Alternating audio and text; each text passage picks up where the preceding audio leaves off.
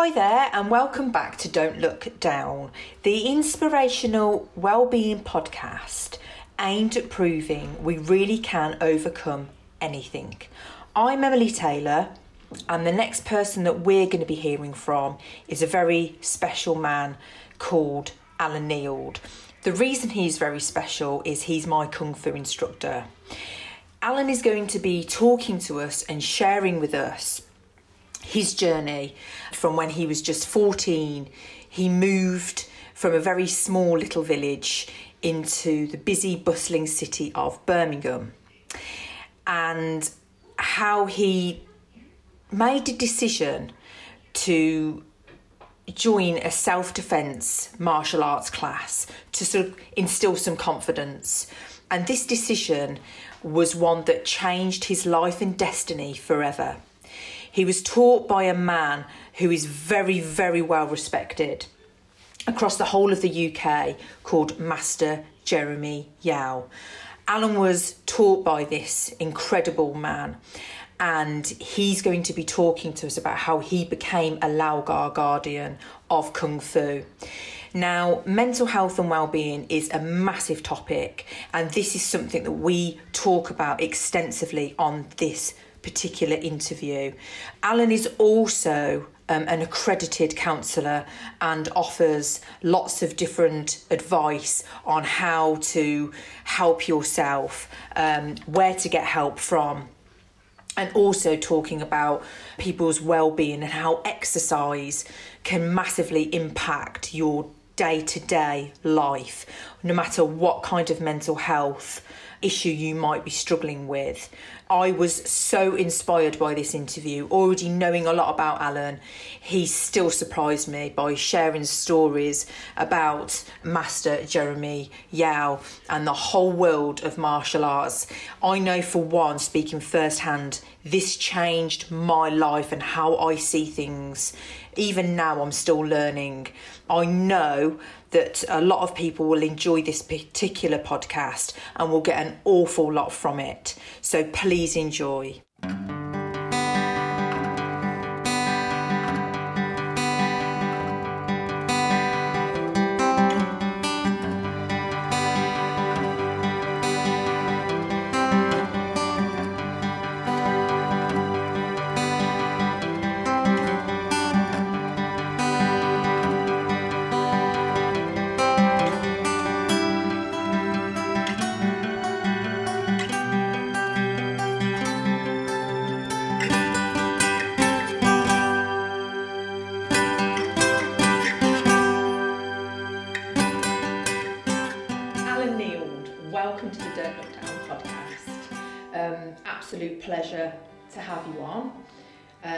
Really looking forward to this chat because you are going to be talking about the world of Lau Gar Kung Fu. Well, thank you for inviting me, and it's a pleasure to be here. Yes, so today I thought we'd talk about the impact of exercise, um, not just from sort of running and joining the gym, but from a martial arts point of view. Mm-hmm. Um, you have got extensive experience with this particular field and had the privilege of being taught by Master Jeremy Yao when you was just 14 years of age. 14 is when I started, yes. So yeah, so I wanted to talk today about how not just learning to get fit, but also the impact it has on you as a person and how, well for me and what you taught me, it changed how I thought, made me become friends with myself, found out how I really, who I really was, mm-hmm. mind, body, and soul. There's so much more to just martial arts and what it does for people and how it's changed people's lives, not just adults but children. Right. Yes. So thank you for coming on. Um, and before I sort of start all of my um, interviews, I like to ask everybody the same question because I think it's quite relevant with what sort of three things do you feel you're most grateful for in life and why? Interesting question. Three things. Firstly, health. Um, martial arts has kept me very healthy most of my life. Um, so yeah, health is very, very big in my life, and I think by practicing martial arts, I will still stay healthier for longer. Mm. So that would be one. The obvious answer is my family, but I would say my children. Uh, I have two lovely boys who've grown up into young men, and I love them dearly, basically. And the third one, I would say world travel. That might sound a little weird, but by I've been very fortunate and I've travelled a lot, a lot in the world, um, all the way across the world, and it's opened my eyes to many, many things that go on in the world. So it Mm. makes me very, very thankful for my own life. So world Yes. travel, yeah. I think they're brilliant ones. I think definitely agree with the world travel, um, learning different cultures and seeing how privileged we are in England and how other people live. I find it's interesting. It does kind of put things into perspective. Opens your eyes, that's for sure. Yeah, yeah. it definitely does. Um, just going on from that, where out of all the countries that you have been, where's your favourite country? Oh, there's lots of favourite countries, but I have to say I've been to China twice, and China is so diverse Yeah. um, and changing rapidly. Uh, there were four or five years in between the first time I went and the second time I went, and the difference was massive. They don't sit still in China. When they want something done, they do it. Uh, the culture is not necessarily what I like, Mm. but the landscape is incredible, absolutely incredible, and I loved it. So diverse. So I would say China.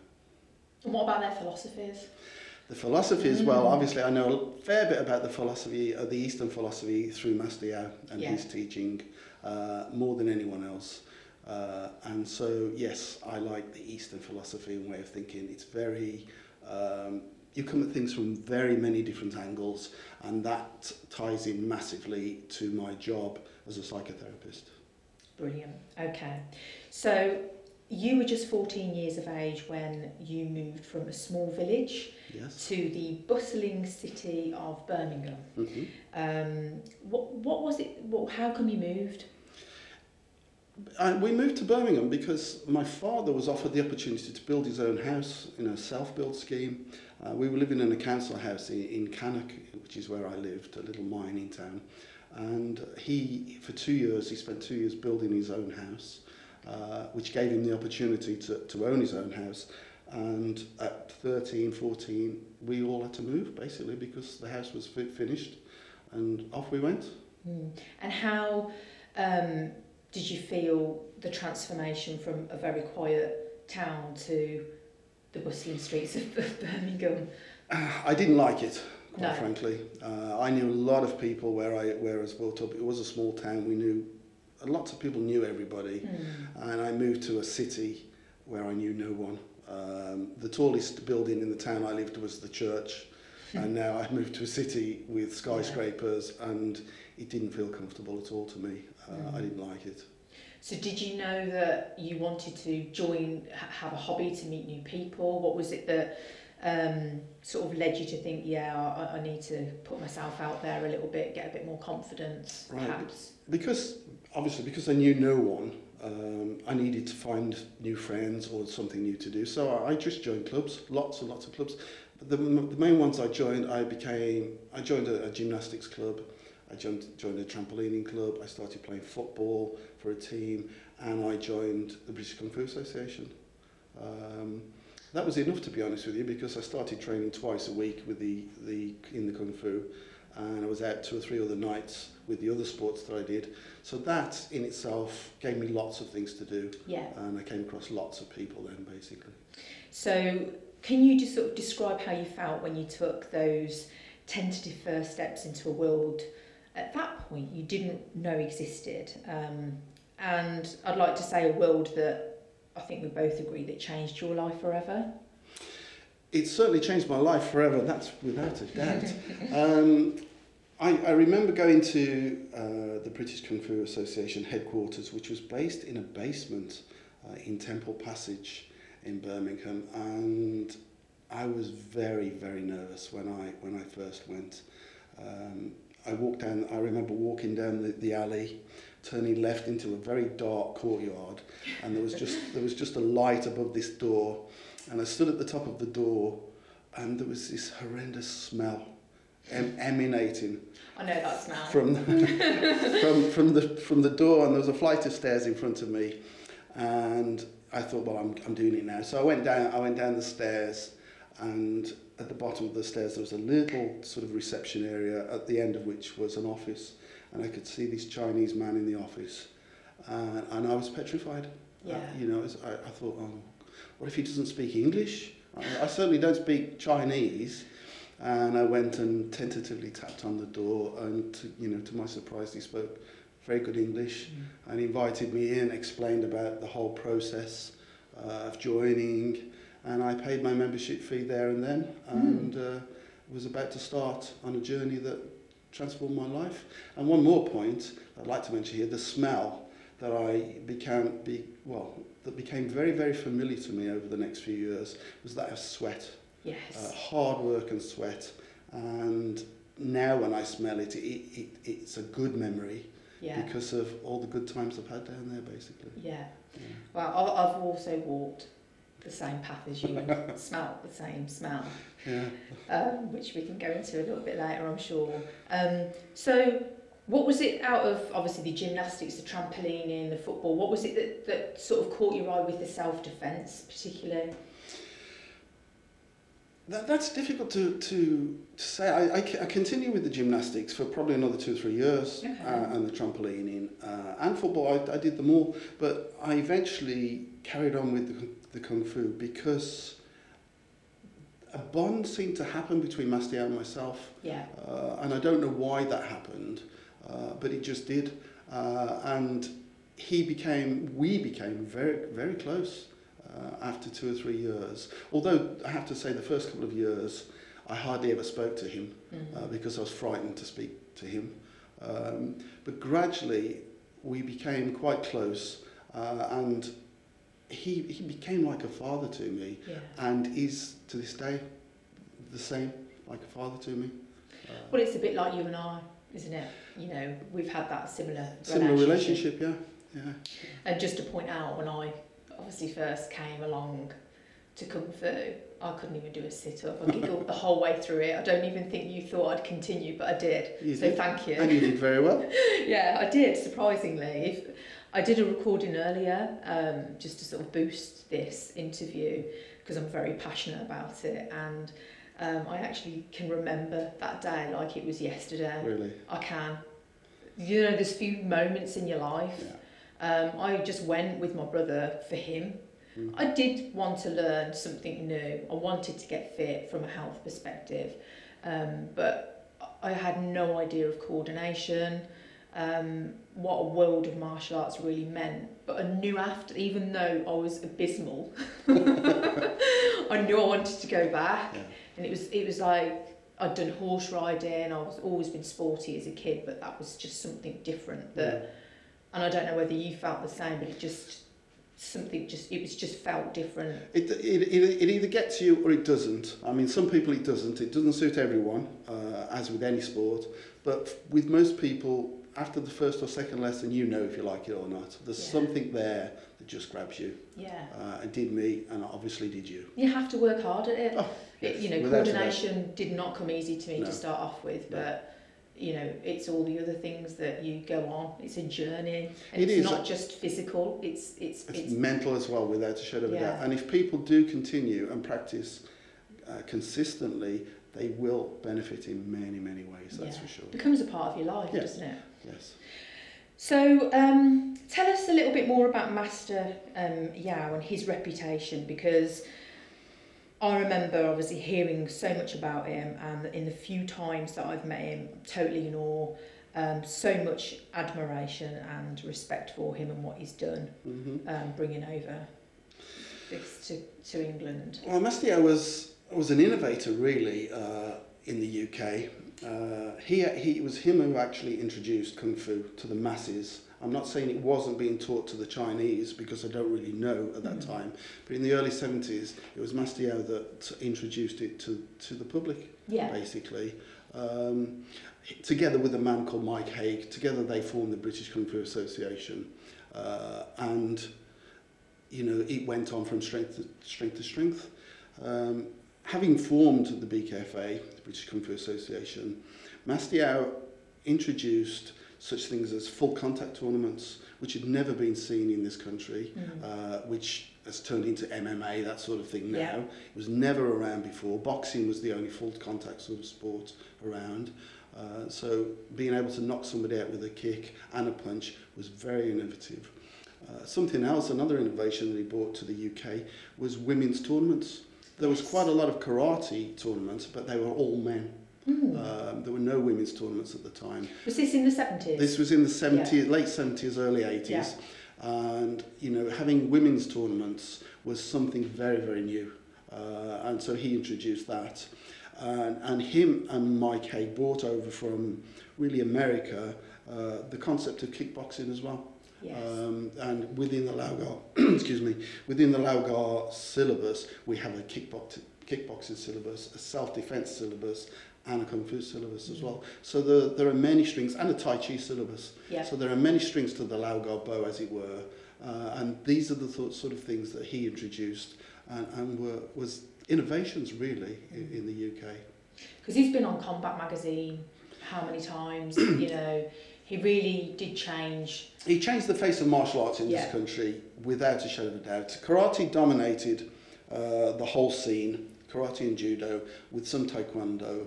Uh, but once he introduced kung fu and the fighters started entering karate tournaments, and not only entering, began winning the tournaments and dominated the whole tournament scene for, scene for maybe 20 years Mm. uh, winning everything.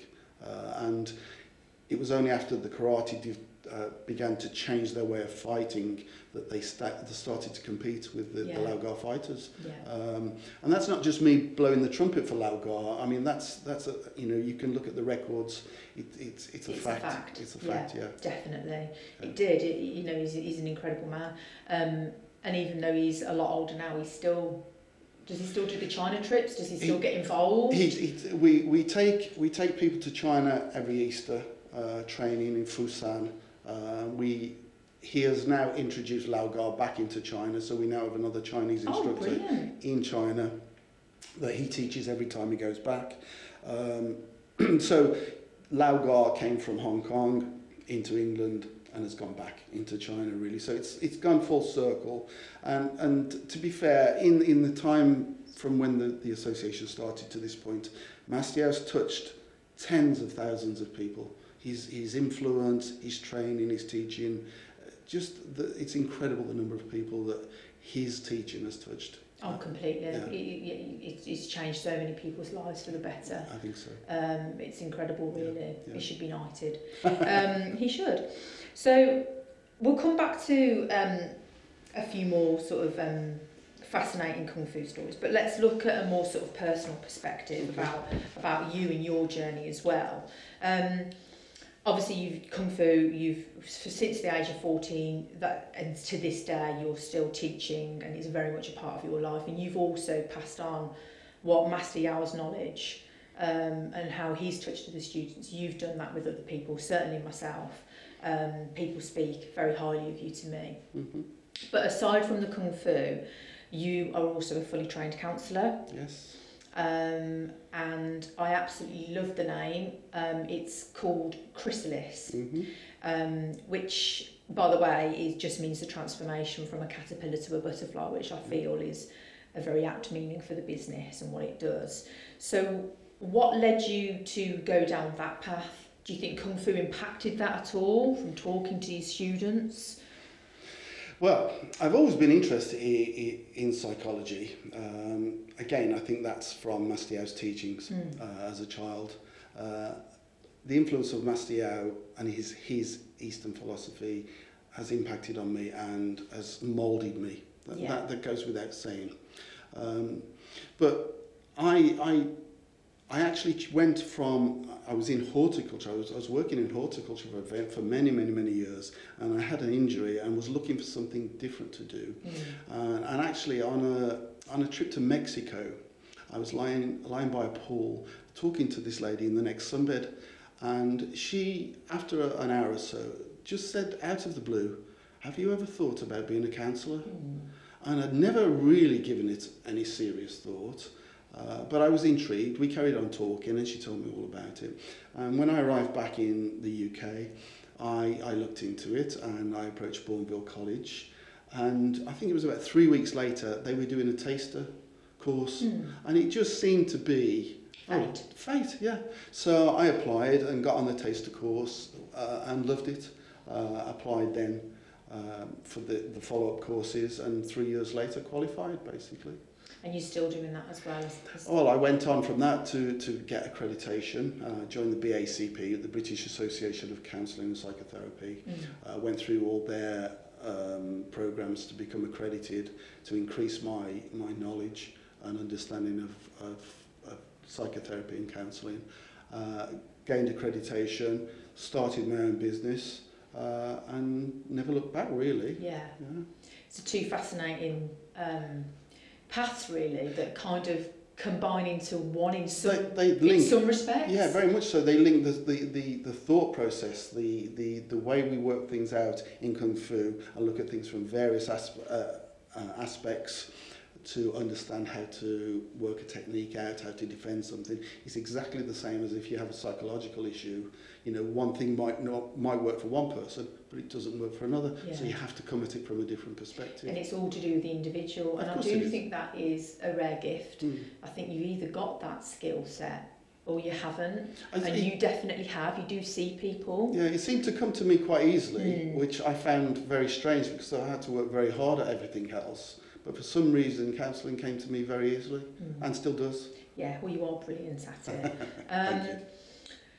So I know for me, exercise is important for my well-being, um, and it, it has had a huge impact on how I feel afterwards. It gets the natural endorphins growing, especially after one of your grueling training sessions. If I miss a week and then I come, I know I'm for it. Yeah. Um, but I think, you know, aside from just martial arts, I think for me, just to put, you know, one foot in front of the other and just get out there and go for a walk also has a massive impact.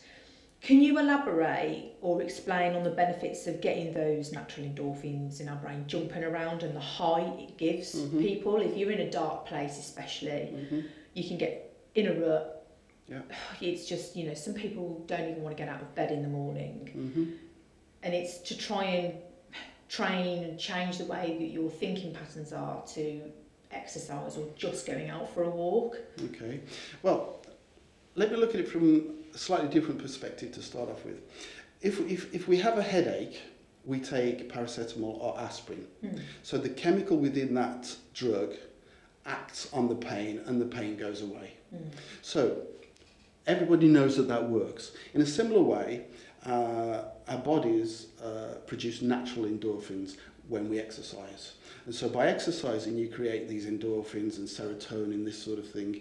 And this is a chemical that acts on, on the depression, basically. So like the aspirin takes away the pain, the endorphins and the serotonin act on the depression to lift your mood Mm. and to get you, take you to a place where you are able to move forward or feel able to move forward and engage in the world again. Yes. Um, it can't do it on its own, um, and you, you know you may need help as well. But it certainly get, takes you to a place where you're able to interact again and see the world for the way it is, and not the way you begin to perceive it is when you're feeling depressed. That sort of Yes. Does that answer your question? yeah, it does. It does perfectly. Um, and I suppose it's it's it's how you go from that transition of not wanting to do anything, being stuck in a rut and a dark place, to thinking just walk out the door. Hmm. A simple walk gets you in the fresh air. It fresh does. air, it's a different environment. A lot of people who are depressed or stressed tend to stay within an enclosed environment. They hide themselves away. Excuse me. Getting out there, seeing the world, seeing other people, interacting, then adding the exercise to that as well to, to increase the endorphins, the serotonin. Mm. All this comes together in support of lifting the spirits of the individual. Yes, definitely. Um, couldn't agree more. It, it definitely, um, you know, and it is that, isn't it? It's it's the whole once you get to the gym or once you get to the kung fu class or the swimming pool, you know, it's the getting there. But once you're there, It's different. Once you're there, it's different. And you and don't that- ever regret it. No, and that isolation that you've been feeling, that negativity that you've been feeling, once you start interacting with people again, it becomes different. It does. And so interacting with people is also very, very beneficial, especially if you're feeling depressed. Yes. So I suppose 40 years on or so, um, when you first started to learn Kung Fu yourself, um, and the incredible journey that you've been on, um, you've become a Lau Gar guardian along with a few others, um, charged with looking after and sort of perpetuating the Lau Gar style. That must seem still, um, I hope, like a huge privilege to have been in a position to have been taught by Master Yao himself for so many years of working with him, um, as I know you have one to one. Um, surely he must have given you information no one else has ever received, sort of information that you are now able to, tash- to teach and pass on to your own students. hmm Uh, can you elaborate on any stories or anything that's unique? Mm, well, Master Yao has taught me um, personally for over 45 years now, so Mm. that's a lifetime basically. Um, he's, he's helped to mould my personality uh, and has guided me through through much of my life, and for that I'm, I will always be thankful for. Yeah. Um, uh, he's taught me many, many things uh, over the years, but one constant, consistent thing that he has always impressed on me, uh, and something that I think I'd like to pass on to everyone, is to treat everybody with respect. Be they a street cleaner, a president, a queen, just treat everybody the same, with the same sort of respect that you would expect them to treat you with. Mm. Don't expect it, give it, and hopefully the, they will then give it back. So that's a consistent, without a shadow of a doubt, that he's always said that to me. And I've been in his presence many, many times when I've seen example, examples of this from him. Uh, and so I know that he, he not only says these things, he actually follows the things that Yeah, he says as well. Definitely. So, um, what else has he taught me? He's, he's taught me so many things that I, I can't actually say that he hasn't taught and spoken to other people about because I don't know what he's Mm. spoken to other people about. But um, I was I was very privileged one day uh, when his daughter was being mar- uh, was getting married, and I was invited to their house Mm. um, to see the ceremony, the tea presenting ceremony that his daughter had to perform to her grandmother and to Master Yao, to Master Yao's wife. Is that a Chinese? It's a Chinese tradition, Yeah. and they were all dressed up in, in Chinese wow. clothes. Uh, and I was the only other person there that wasn't a family member. Uh, and that was very privileged. Yes. So, and I know that's not relevant to the Kung Fu or anything, but it, it's a reflection on the way, our relationship, basically. Yeah. Uh, so I, I feel, I felt very honoured. To, Yes, to, to it's a moment that. you'll remember forever. And And nobody else was there. There was there was about eight of us, uh, and and they invited me. And I, all I can think of, Ruben, who's Master Yao's son, who lives in America and wasn't able to come to his sister's wedding. And I just presume they invited me to take the place of Ruben, Yeah. but I don't know that. Mm. Uh, that's my presumption, and I like to think of it that way. yeah, anyway. definitely. Yeah. I, I think so. Yeah. Yeah. Um, you know, it, it, although you think it's not relevant, it is relevant because it's it's again it's impacting you. It's boosted you. It's made you feel privileged, honoured, all those it's other lifted me. things. Yeah, without And it's another teaching, isn't it, of, of how to be in life, Mm. I think. One of the other things that he's taught me is some Chinese medicine um, for help, helping to heal people, especially sciatica, um, that sort of injury, which is very, very common. Uh, and and the, the, the sort of massage and manipulation to relieve people's sciatica pain, which I've used numerous times on my father, who gets a lot of sciatica pain, Mm. and one or two others. Um, I've been able to massage students such as yourself. I remember massaging Oh, yes. you in the past. And and this is this is something else that he's taught me. I'm not qualified medically, but I don't I don't actually do anything that, that's invasive. It's just body manipulation uh, that Yeah. he's taught me. And that's another side to kung fu that you don't realise. You, it's not just learning a physical. You get to know your body, Oh, pressure so. points. I, I remember that clearly. It, I, it was the day before I took my black sash. Mhm. I could barely move my neck, I'd done that much training that I was so knotted up, Yes. and obviously I was incredibly nervous. And just to point out for the listener's point of view, when you take your black sash, um, it's in front of Master Yao Yes. and a panel. Yes. You don't normally have your gradings No. done by But- Master Yao, but with your black sash you do. Yes. Um, Every every black sash grading taken in this country since day one of the association, Master Yao has attended. There's not one person that who has a black sash that he hasn't graded personally, yeah. um, which is really good.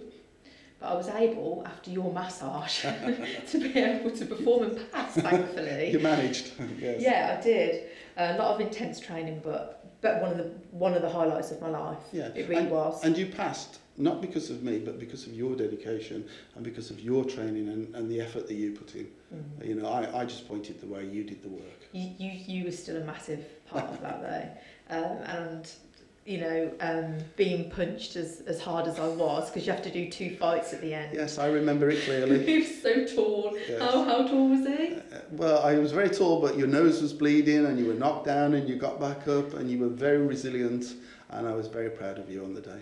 There was no way I wasn't breaking that wood at the end. I know that after that, but Yeah. brilliant challenge, mo- brilliant moment for me. Um, so, with yourself and your own training, hmm what sort of um, special moments that have stood out for you in your own training? Oh, that, that's an Is interesting... Is there something? Is there a, a particular fight that? You, uh, a tournament that you that stood out? Is it a set that you've performed? I think there are, there are numerous things really. When I was very young and very low grade, probably about orange sash, I remember Master Yao showing us some throwing techniques. And where we used to train was in this basement, just had a very, very thin carpet on a concrete floor. And he called me out and he used me to demonstrate and he threw me over his shoulder onto my back onto the concrete floor. And the pain that went through my body was, in, was incredible. Um, but I got up and he, he just tapped me on the back and said, well done, carry on. And, and, and I don't, I remember that so that clearly. doesn't happen now. No, it, do, it doesn't happen now because health and safety doesn't let us do that sort of thing. But it, it made me, it just made me more determined. So that was the first thing. The second thing was, was pass my black sash, my first degree black sash.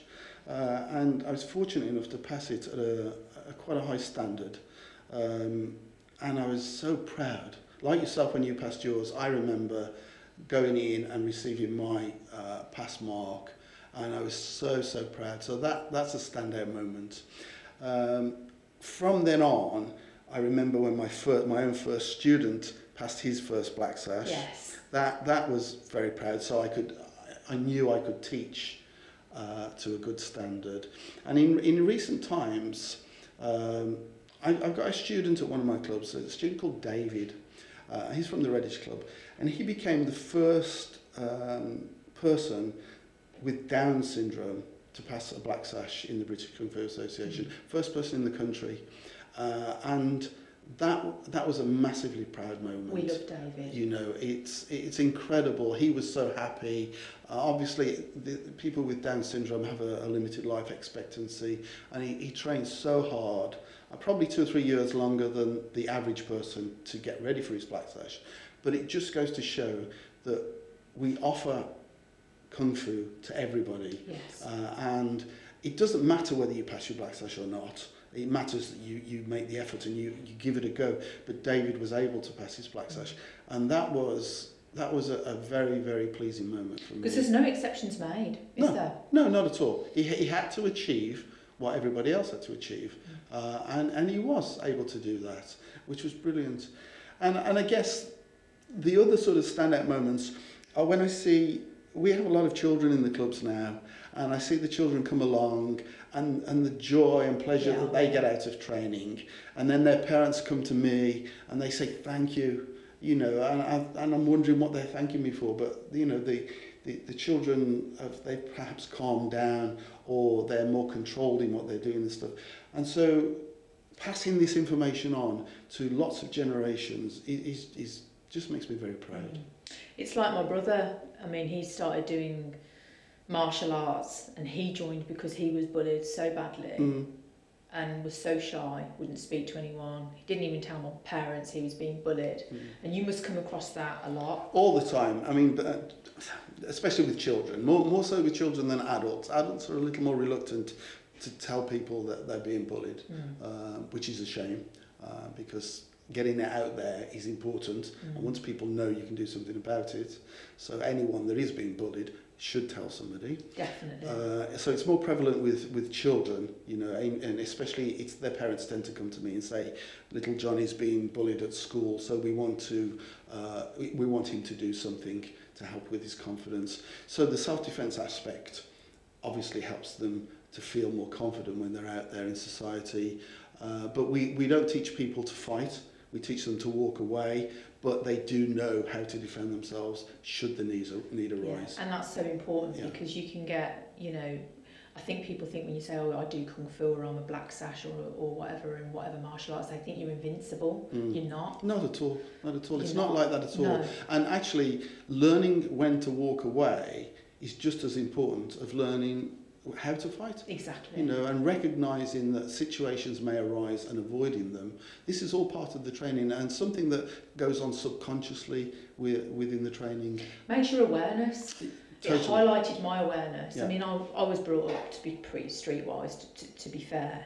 But that doesn't mean to say that I wanted to get involved in fights. Mm-hmm. But, you know, in, in the society that we live in now with knife crime, yeah. it's so But it's so prevalent in society. It's, awful. Uh, yeah, and uh, it, within the association, we have knife defences as part of the It's syllabus. one of my favourite parts yeah. that I learned. Yeah. Not because um, it's so prevalent with, with knife crime, but it's it, it really opened my eyes to just how vulnerable you are. Mm. If you see somebody with a knife and you've got the chance to run, run. Yeah, definitely. It's, it takes one lucky strike with a knife to, to actually kill somebody. Mm. Uh, they don't have to be good at it. You know, just one lucky strike and can end your life or change yeah. your life forever. And it seems to be that, you know, the, the, the young society now, the teenagers, they all carry knives. They seem to. They seem to. And, and that's so sad. It is. It, it is so sad because the, the, the teenager that carries a knife and stabs somebody, it's ruined their life as well because they will get caught and they will go to prison. Uh, their, their job prospects are ruined you know, so it doesn't benefit anybody. I watched a documentary, 24 Hours Police in Custody, um, mm. last week, and it was on, uh, based in Luton and the mm. knife crime, and you saw the actual CCT footage mm. of people being stabbed, and one particular young lad um, got knifed to death. And I thought, you know, when they were being interviewed, if you interview them now and then in 40 years' time, the regret yeah and the realization of the immensity of what they've done. Yeah. yeah not only to the person they've killed, but to themselves mm. and their family.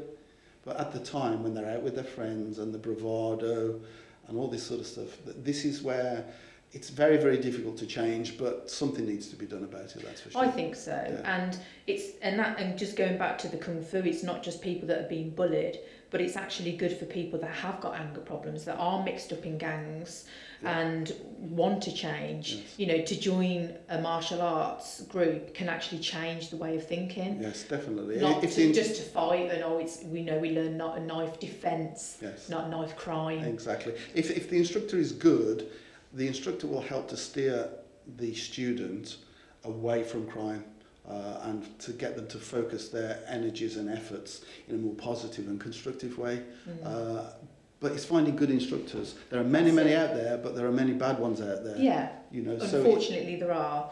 Um, that's like with anything. It's like it you is. can get a good teacher at school or a bad teacher. Yes. You know, it's it's just. But obviously, with with you, you're a very good teacher, so we're very lucky. Thank you. Um, so have you indeed sort of following on from that with special moments, have, is, is there ever been a, a, a particular student or students that have stood out that you thought, this person is special, they've just got something?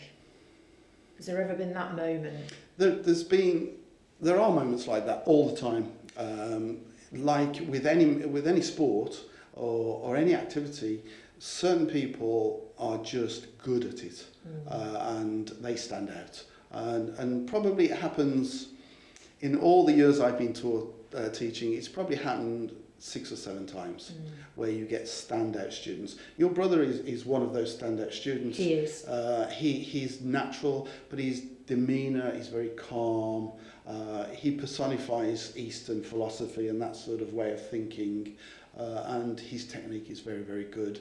Uh, and he's got good natural ability. And there are other students of similar ability. Um, I remember one person in particular, a gentleman called John Price, Mm. who was incredibly good. Yes. He trained so hard.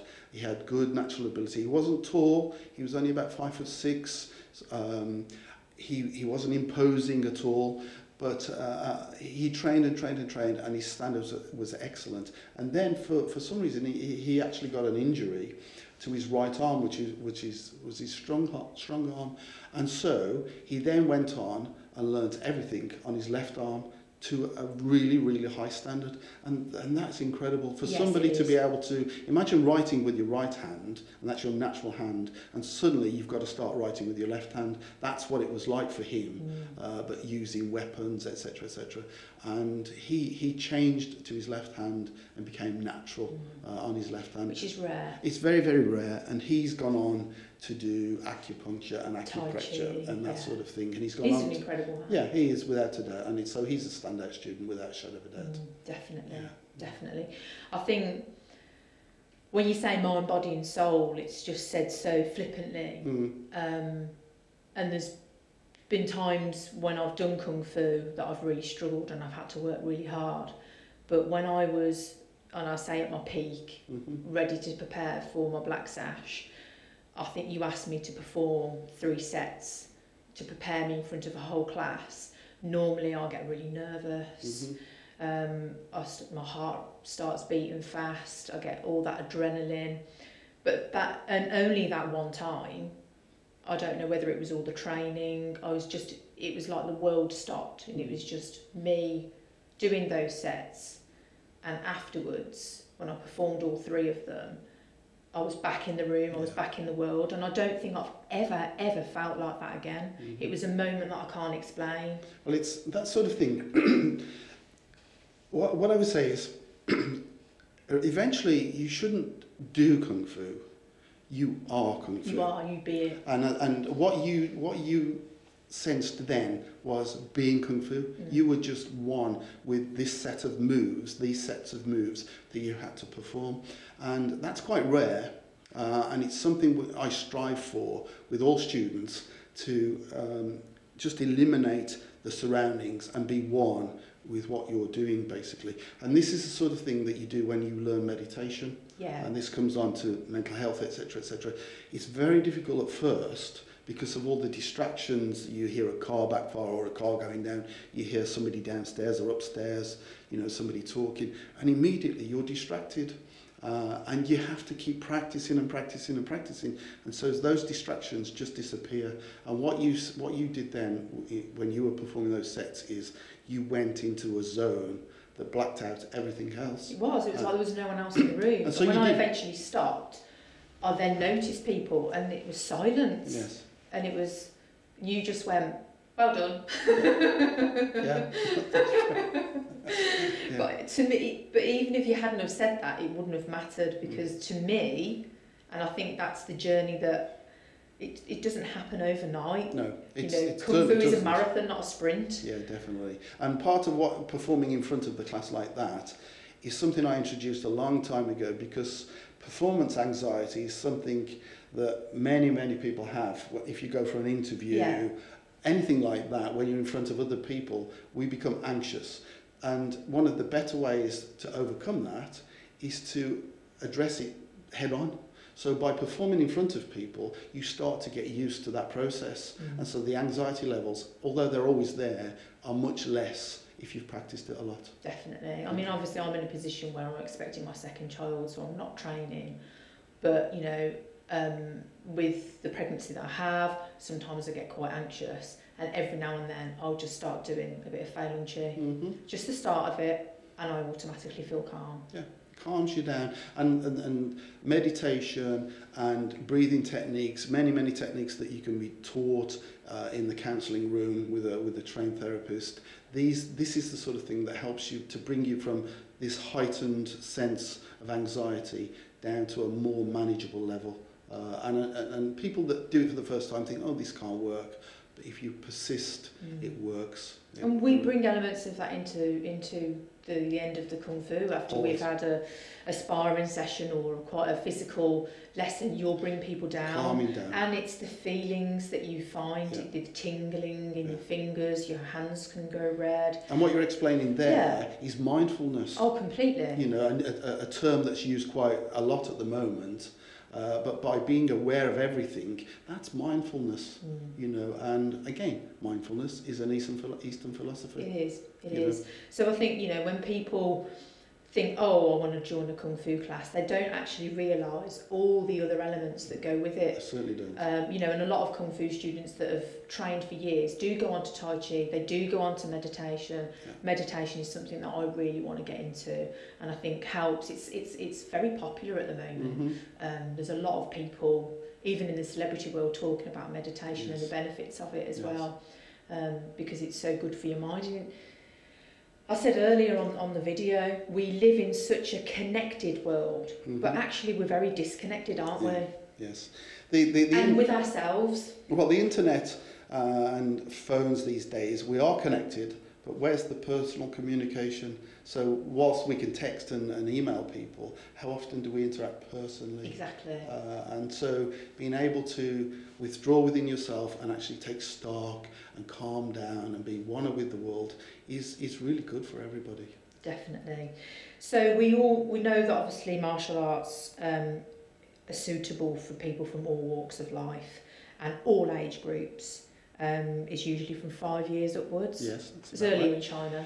It is earlier in China, but it's all about, again, health and safety. We're very aware of the uh, strength of children's bones before five years old. That's why we tend to start people Mm. at five, although my, my children started at three at home. Yes. Yes, Yeah, I think my brother started Joshua quite early on, Yeah. and he's got a natural ability. yes, I think he's going to follow after my brother. yes. Um, so I suppose for people listening, we've we've we've spoken quite extensively about the benefits of of Lau Gar Kung Fu Mhm. and martial arts.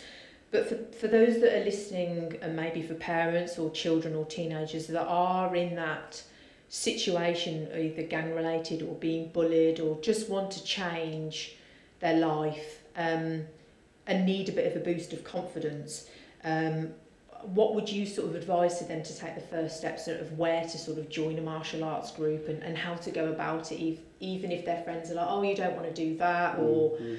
you know, you, do you see what I'm trying I, to say? I do, I do. Well, martial arts, uh, when taught by a good instructor, one that takes an interest in, in, in every student that they have, will actually change the student's life. Uh, that goes without saying.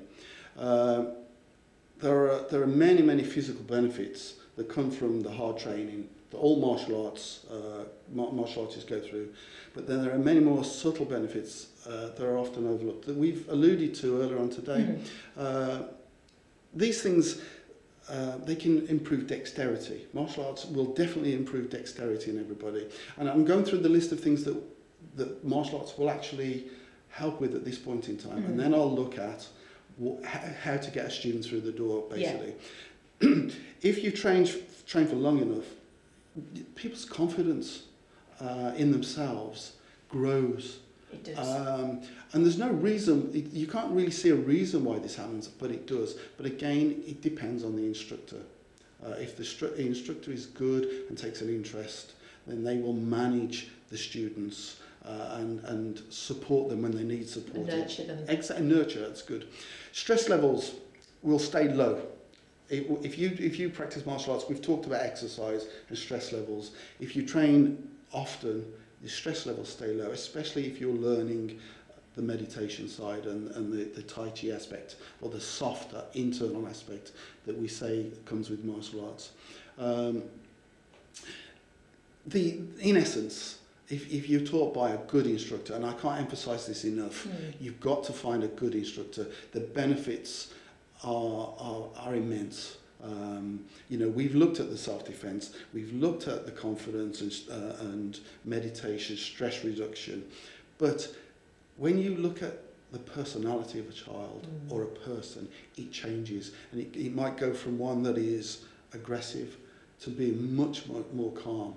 And these are, so these are some of the better benefits why students should join a martial arts club. And I'm not saying just necessarily Lau Gar Kung Fu. It could be karate, it could be taekwondo, mm. because these are structured classes with instructors who have gone through the process themselves. And so they expect a certain standard from their students. And if the student's not prepared to do it, then they're, they're taught they have to do it basically, or they're not going to be part of the mm. club. And usually, when, when student comes along and trains, it doesn't take very long for them to get involved and, get, and feel part of a class, Definitely. part of a group, and community. And well, I see, I see it all as a family. Well, it is a family, and the association, must say, I was always taught uh, all the instructors to see their students as family. Mm. We're there today. Now, now, children on the street, I say children, youths, young people on the street, they, they stand out on street corners with their friends and whatever, and that becomes their family. They see these other people more often than they see their parents. Yeah.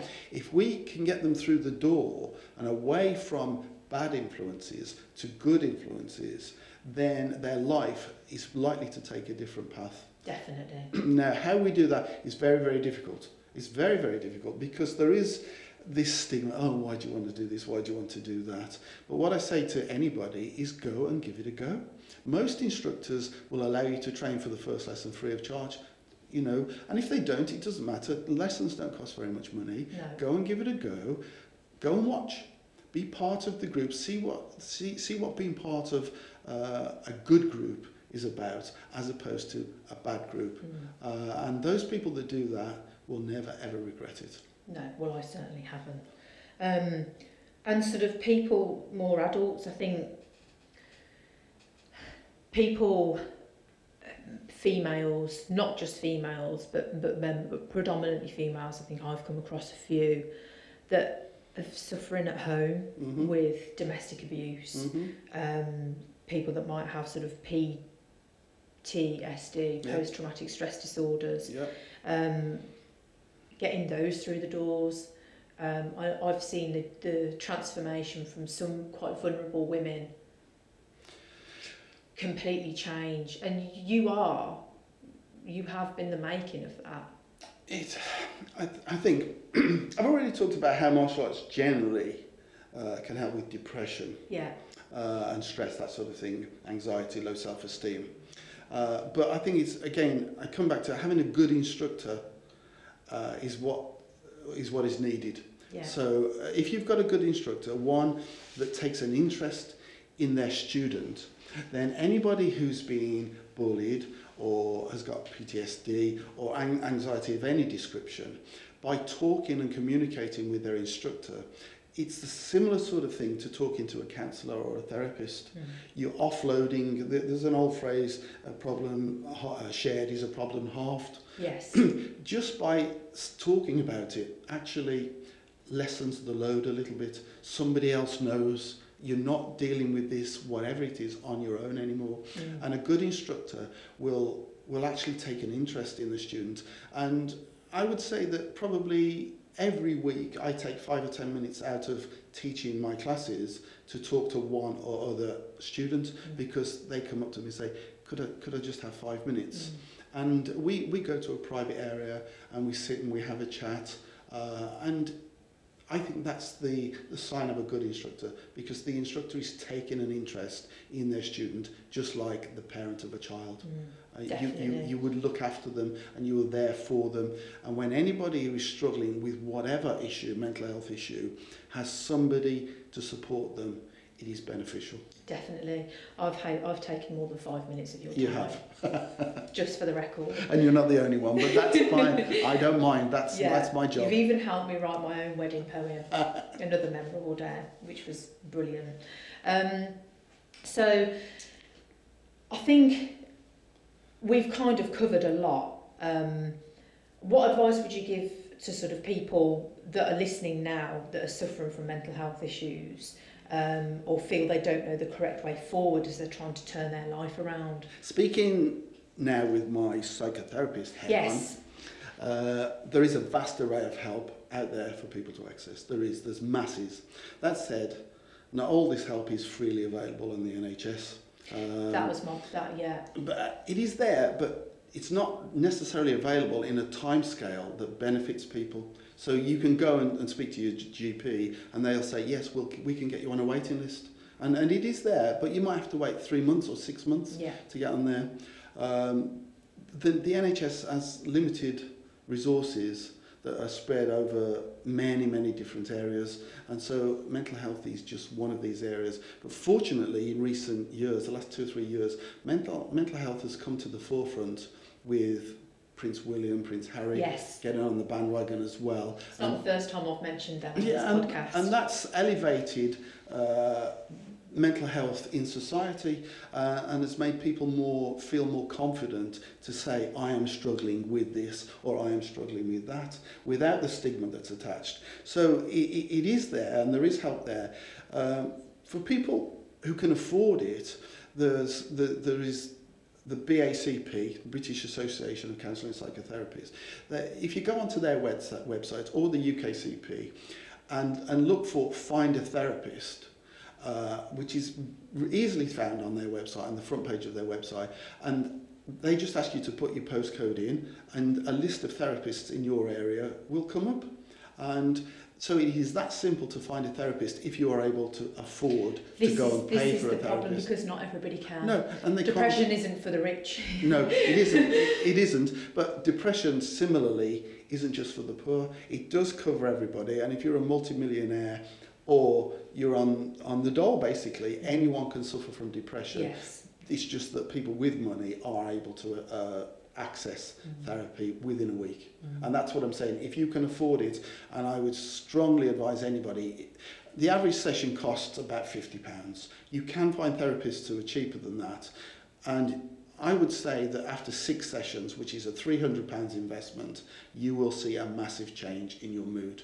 Definitely. You know, six sessions is what the NHS tends to give you. So that number of sessions is recognised as being uh, an, an, a fair number of sessions that will actually uh, equate to change within your life. Um, so I would strongly me- uh, recommend everyone find the money and go and do it. I know it sounds easy, and I know it isn't easy, but it would be beneficial. It will change your life without a shadow of a doubt. Yeah, it, it, it does and it will, won't Yes. it? Um, so you on a more personal level, obviously we've talked a lot about how you've helped other people, um, your journey through martial arts. Where are you at your life? Um, what makes you happy? What makes me happy? That's an interesting question. I'm very, I'm very content. Um, in recent years, probably the last 10 or 15 years, I've become very content. And I, I wake up and smell the roses every morning. I look out the window and see the trees blowing in the breeze. And unfortunately enough, I live in the countryside.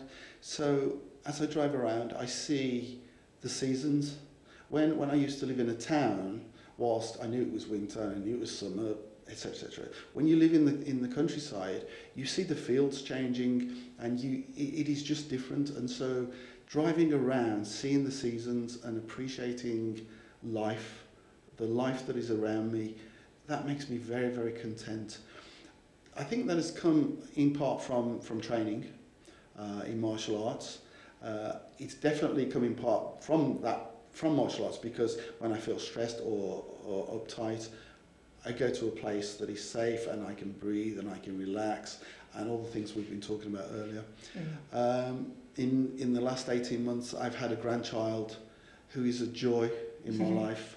And, and whilst I have two children of my own, when they were your children, when they were my children, I missed so much of what I'm seeing in my grandchild. Yeah. You know, the, the development I'm noticing, I had work to do when my children were young and, busy, and life to live.